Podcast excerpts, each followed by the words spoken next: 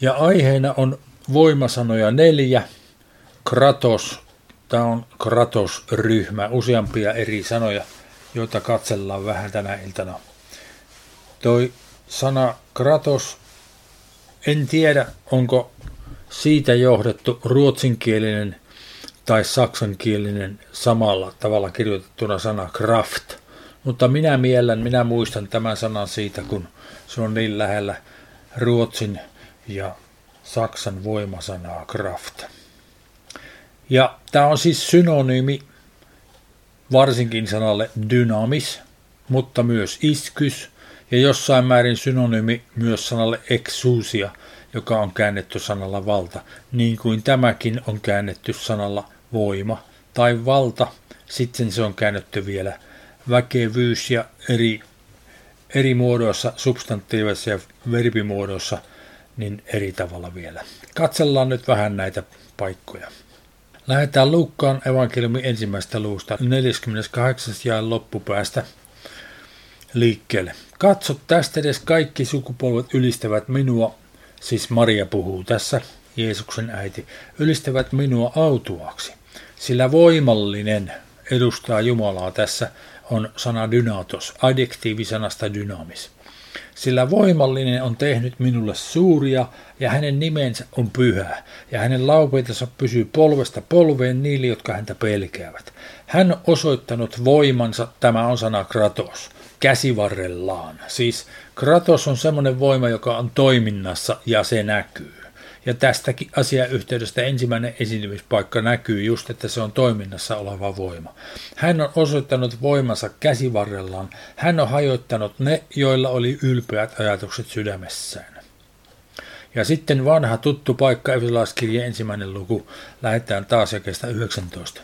Ja mikä on hänen, Jumalan, voimansa dynamis, ylenpalttinen suuruus meitä kohtaan, jotka uskomme, sen hänen väkevyytensä tämä on Kratos. Sen hänen toimivan väkevyytensä voiman, iskys, vaikutuksen, energia mukaan, jonka hän vaikutti Kristuksessa. Siis tämä sana vaikutti on taas energia, o, tulee sitä samasta sanarungosta kuin energia jonka hän vaikutti Kristuksessa, kun hän herätti hänet kuolleesta ja asetti hänet siis istumaan valtaistuimelleen oikealle puolellensa taivaassa. Ja tässä yhteydessä muistutan vielä, että tämä on se ihan sama valtaistuin, jolla meidän pitäisi hänen kansansa istua nyt, tällä hetkellä, kun me olemme täällä maapallon päällä. Korkeammalle kaikkea hallitusta ja valtaa ja voimaa ja herrotta jokaista nimeä, joka mainitaan ei ainoastaan tässä maailman ajassa, vaan myös tulevassa. Sitten Evelaskirjan kuunneluviekassa 10. Lopuksi vahvistukaa. Tämä oli se endynamo O. Vahvistua sisältäpäin Herrassa ja hänen väkevyytensä kratos voimassa iskys. Hänen toimivan väkevyytensä voimassa. Olisi tarkoitus, että me siinä vahvistumme, että me tulemme vahvaksi käyttämään sitä toimivaa Jumalan voimaa. Se dynaamisvoima on potentiaalinen, se muuttuu kratokseksi, kun me käytämme sitä. Sitten ensimmäisen Pietarin kirjan 5. luku 10 ja 11. Siis ensimmäinen Pietarin kirjan 5. luku 10 ja 11. Mutta kaiken armon Jumala, joka on kutsunut teidät iankaikkiseen kirkkauteensa Kristuksessa, vähän aikaa kärsittyänne paskoa, vähän aikaa koettuanne elettyänne, kestettyänne.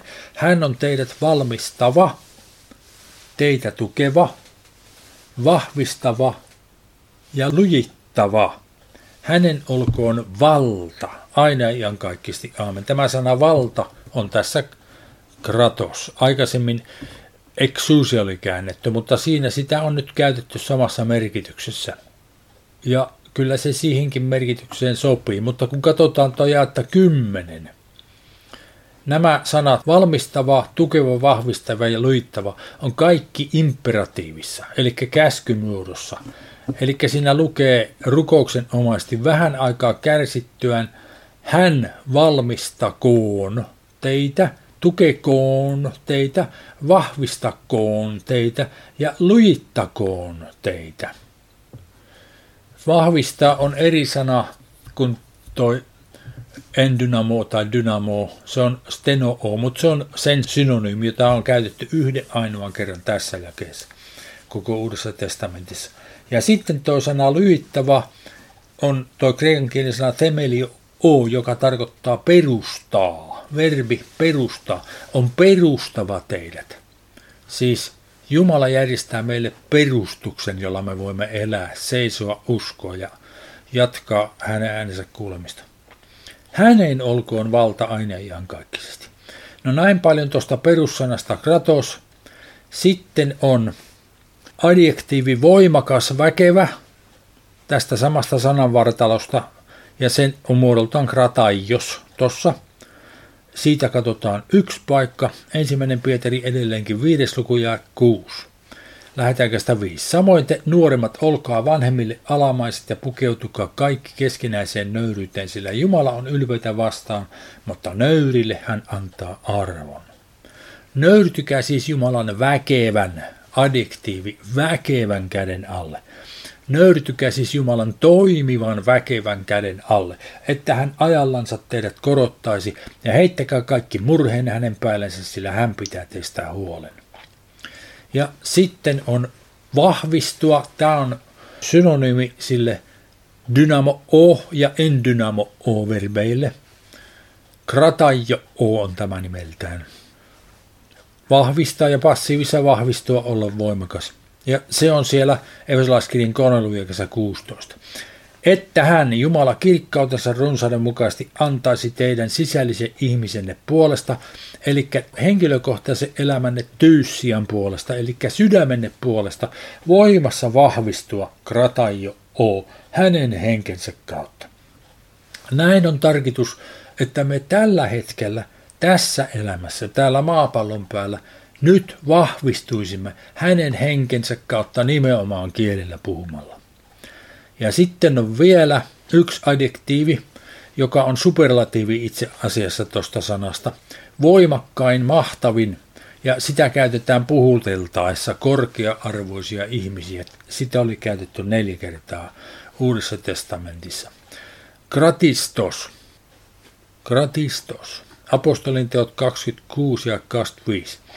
Mutta Paavali sanoi, en ole hullu, korkea-arvoinen kratistos, festus, korkea-arvoinen festus, vaan puhun totuuden ja toimen sanoja. Ja sitten viimeiseksi on verbi krateo, joka tarkoittaa olla voimakas tai ottaa kiinni voimalla, tarttua kiinni voimalla, pitää kiinni, pitää pysyttää. Ja niin edelleen muutamia paikkoja katsotaan. Matteuksen 9. luku akesta 23 lähdetään lukemaan. Ja kun Jeesus tuli päämiehen taloon ja näki huirunsoittajat ja hälisevän väkijoukon, sanoi hän, menkää pois, sillä tyttö ei ole kuollut. Tämä oli siis Jairuksen tytär, jota hän meni herättämään kuollesta. Tyttö ei ole kuollut, vaan nukkuu. Niin he nauroivat häntä. Mutta kun väkijoukko oli ajettu ulos, meni hän sisälle ja tarttui. Tämä sana krateo. Tarttui. No siis ei pelkästään hipaissut, vaan otti kädestä kiinni ja rupesi vetämään ylös, ja sitten se tyttö heräsi. Tyttö nousi. Ja sama sana on käytetty esimerkiksi semmoisissa paikoissa, kun Jeesus kertoi, kun häntä syytettiin taas sapattina parantamisesta, että ettekö te, jos teidän lampaanne putoo kuoppaan sapattina, niin meidän nosta, nosta sen ylös. Niin siinä kanssa on käytetty sitä samaa sanaa krateot, ettekö tekin tartu siihen lampaasi ja vedä sen sieltä kuopasta ylös. Voimaa käyttämällä. Ja sitten sitä sanaa on käytetty myös, kun hänet otettiin kiinni. Kaikissa evankeliumeissa käytetään tätä sanaa. Suurella joukolla he tulivat vangitsemaan Jeesusta. Krateo, eli voiman käytöstä on kysymys. Kaikissa näissä paikoissa näkyy, että se voima on käytössä. Ja viimeinen paikka vähän toisessa merkityksessä on Johanneksen evankeliumin 20. luku jakeet 22 ja 23. Ja tämän sanottuaan hän puhalsi heidän päällensä, siis olkoon rauha teille ja niin edelleen. Hän puhalsi heidän päällensä, pitäisi olla, hän hengitti syvään ja sanoi heille, ottakaa pyhänki. No eivät he silloin sitä pyhänkiä saaneet. He saivat sen helluntaina vasta. Hän näytti heille siis, miten se saadaan se pyhänkin. Mutta sitten hän sanoi, joiden synnitte anteeksi annatte, niille ne ovat anteeksi annetut, joiden synnytte pidätätte, krate o. Niille ne ovat pidätetyt, krate o. Näissä merkityksissä tota sanaa on käytetty. Sitten palataan näitä kaikkia voimasanoja yhdistämään tekijään. Kalattalaiskirjan kolmas luku, jakesta neljä lähdetään lukemaan. Te olette joutuneet pois Kristuksesta, te, jotka tahdotte lain kautta tulla vanhuskaiksi. Te olette langenneet pois armosta, sillä me odotamme uskosta vanhuskauden toivoa hengen kautta. Sillä Kristuksen ei auta ympärileikkaus eikä ympärileikkaamattomuus, vaan rakkaus rakkauden kautta vaikuttava usko. Siis se usko pääsee vaikuttamaan rakkauden kautta. Ja se usko ja se rakkaus tulee meidän sydämeemme sen hengen kautta. Jumala on antanut meille sen henkensä, ja kun me haluamme rakastaa tämän hengen valossa, Jeesuksen Kristuksen ohjauksen mukaisesti, kaikkia ihmisiä ympärillämme. Esimerkiksi ensimmäisen korintolaskirjan 13. luku, se rakkausluku, sitä edeltää 12. luku ja sen jälkeen tulee 14. luku, ne luvut, jossa kerrotaan näistä rakkauden keinoista, kaikista näistä pyhän ilmenemisistä. Näitä olisi meidän tarkoitus käyttää siten, että me rakastaisimme ihmisiä Jumalan voimalla. Silloin se usko toimii. Se usko pääsee vaikuttamaan. Kun me uskomme, niin se pääsee vaikuttamaan, kun me rakastamme. Se rakkaus aktivoi sen uskon. Ja nyt katsotaan rakkaudesta ensimmäisen Johanneksen kirjeen neljännestä luvusta, seitsemännestä jakeesta lähdetään lukemaan. Rakkaani, rakastakaamme toinen toistamme, sillä rakkaus on Jumalasta. Ja jokainen, joka rakastaa, on Jumalasta syntynyt ja tuntee Jumalan. Joka ei rakasta, se ei tunne Jumalaa, sillä Jumala on rakkaus. Siinä ilmestyi meille Jumalan rakkaus, että Jumala lähetti ainokaisen poikansa maailmaan, että me eläisimme hänen kauttansa. Siinä on rakkaus. Ei siinä, että me rakastimme Jumalaa, vaan siinä, että hän rakasti meitä ja lähetti poikansa meidän syntiimme sovitukseksi. Rakkaani, jos Jumala on näin meitä rakastanut, niin mekin olemme velvolliset rakastamaan toinen toistamme. Jumalaa ei kukaan ole koskaan nähnyt. Jos me rakastamme toinen toistamme, niin Jumala pysyy meissä ja hänen rakkautensa on tullut täydelliseksi meissä. Siitä me tiedämme pysyvämme hänessä ja hänen pysyvän meissä, että hän on antanut meille henkeänsä. Siis se henki on aivan välttämätön välikappale tässä toiminnassa. Ilman tätä Jumalan pyhähenkeä, jonka hän on meille Kristuksen antanut, ei mikään näistä asioista toimi. Ei toimi rakkaus, eikä toimi usko, eikä toimi mikään Jumalan voimista. Kaikki ne voimat toimii tässä hengessä, mutta se tärkeä elementti, jota meidän on hakeminen ja etsiminen, on tämä rakkaus just, koska sitten se aktivoi sen uskon. 14. Ja me olemme nähneet ja todistamme, että Isä on lähettänyt poikansa maailman vapahtajaksi. Siis Jeesus Kristus tuli maailmaan. Hänet syyttömänä ristiinnaulittiin, hän kuoli, ja sitten kun Jumala herätti hänet kuolleista ja asetti hänet istumaan omalle oikealle puolellensa, Jeesuksen Kristuksen omalle valtaistuimelleen taivaissa, silloin kaikki tämä alkoi. Silloin tuli se voima, silloin tuli se rakkaus meille kanssa, joka tunnustaa ja 15, että Jeesus on Jumalan poika, hänessä Jumala pysyy ja hän Jumalassa. Ja me olemme oppineet tuntemaan ja me uskomme sen rakkauden, mikä Jumalalla on meihin. Jumala on rakkaus ja joka pysyy rakkaudessa, se pysyy Jumalassa ja Jumala pysyy hänessä. Näin on rakkaus tullut täydelliseksi meissä. Että meillä olisi turva tuomiopäivänä, sillä sellainen kuin hän on, Jeesus Kristus siis, tällä hetkellä, sellaisia mekin olemme tässä maailmassa tällä hetkellä. Sitten tämä sana tuomiopäivä ja kesä 17 ei viittaa siihen tuomiopäivään, josta puhutaan ilmestyskirjan lopussa, vaan tämä on jok ikinen päivä, jota me elämme tällä hetkellä, koska tällä hetkellä on ihmisen tuomio. Se sanotaan ensimmäisen korintolaskirjan neljännessä luvussa, jakeessa kolme ja neljä. Mutta siitä minä hyvin vähän välitän, että te minua tuomitsette, te ihmiset, te uskovat, te korintolaiset, tai joku inhimillinen oikeus. Tämä inhimillinen oikeus, sana oikeus on hemera, joka tarkoittaa päivää. Tämä inhimillinen päivä edustaa oikeuden toteuttamisen tuomion päivää. Tällä hetkellä, koko ajan nyt on ihmisen päivä. Ihmiset tekee tuomion. Tällä hetkellä Jumala ei tuomitse ketään.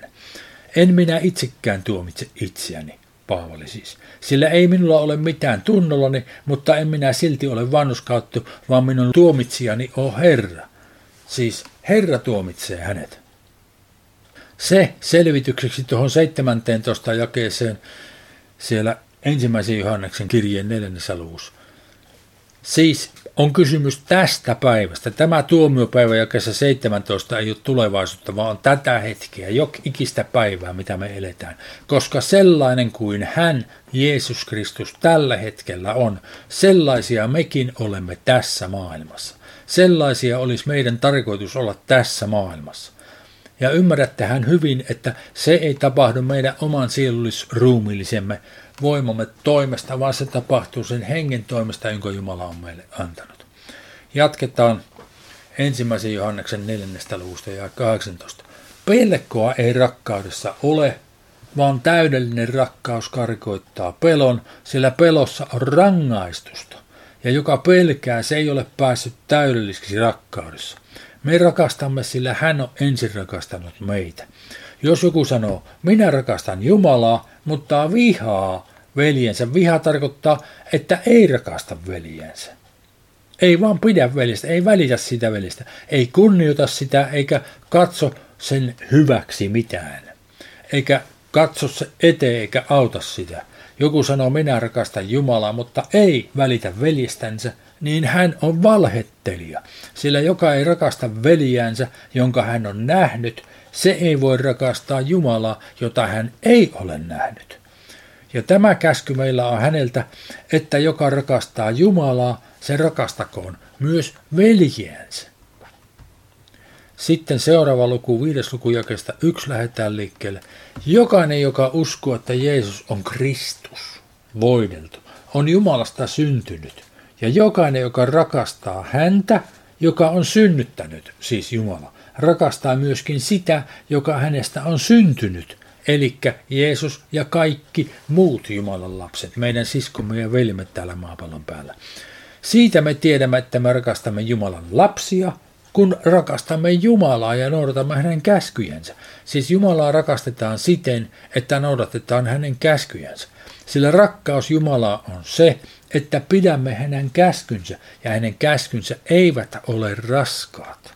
Sillä kaikki, mikä on syntynyt Jumalasta, eli me uudesti syntyneet uskovat tällä hetkellä, voittaa maailman. Ja tämä on se voitto, joka on maailman voittanut meidän uskomme, joka aktivoituu siis silloin, kun me ryhdymme rakastamaan. Kuka on se, joka voittaa maailman, ellei se, joka uskoo, että Jeesus on Jumalan poika? Ja siis tämä on se keskeinen pongo, mikä tarvitsisi uskoa. Että Jeesus, meidän Herramme, on Jumalan poika, kuolleesta herätetty. Sen, jonka Jumala kuolleesta herätti. Tämä on Jumalan poika. Ja häneen on meidän uskominen. Ja sitten hänen ohjauksessaan meidän on kaikkia ihmisiä rakastaminen. Ja kun me niin teemme, niin meidän uskomme alkaa tuottaa tulosta.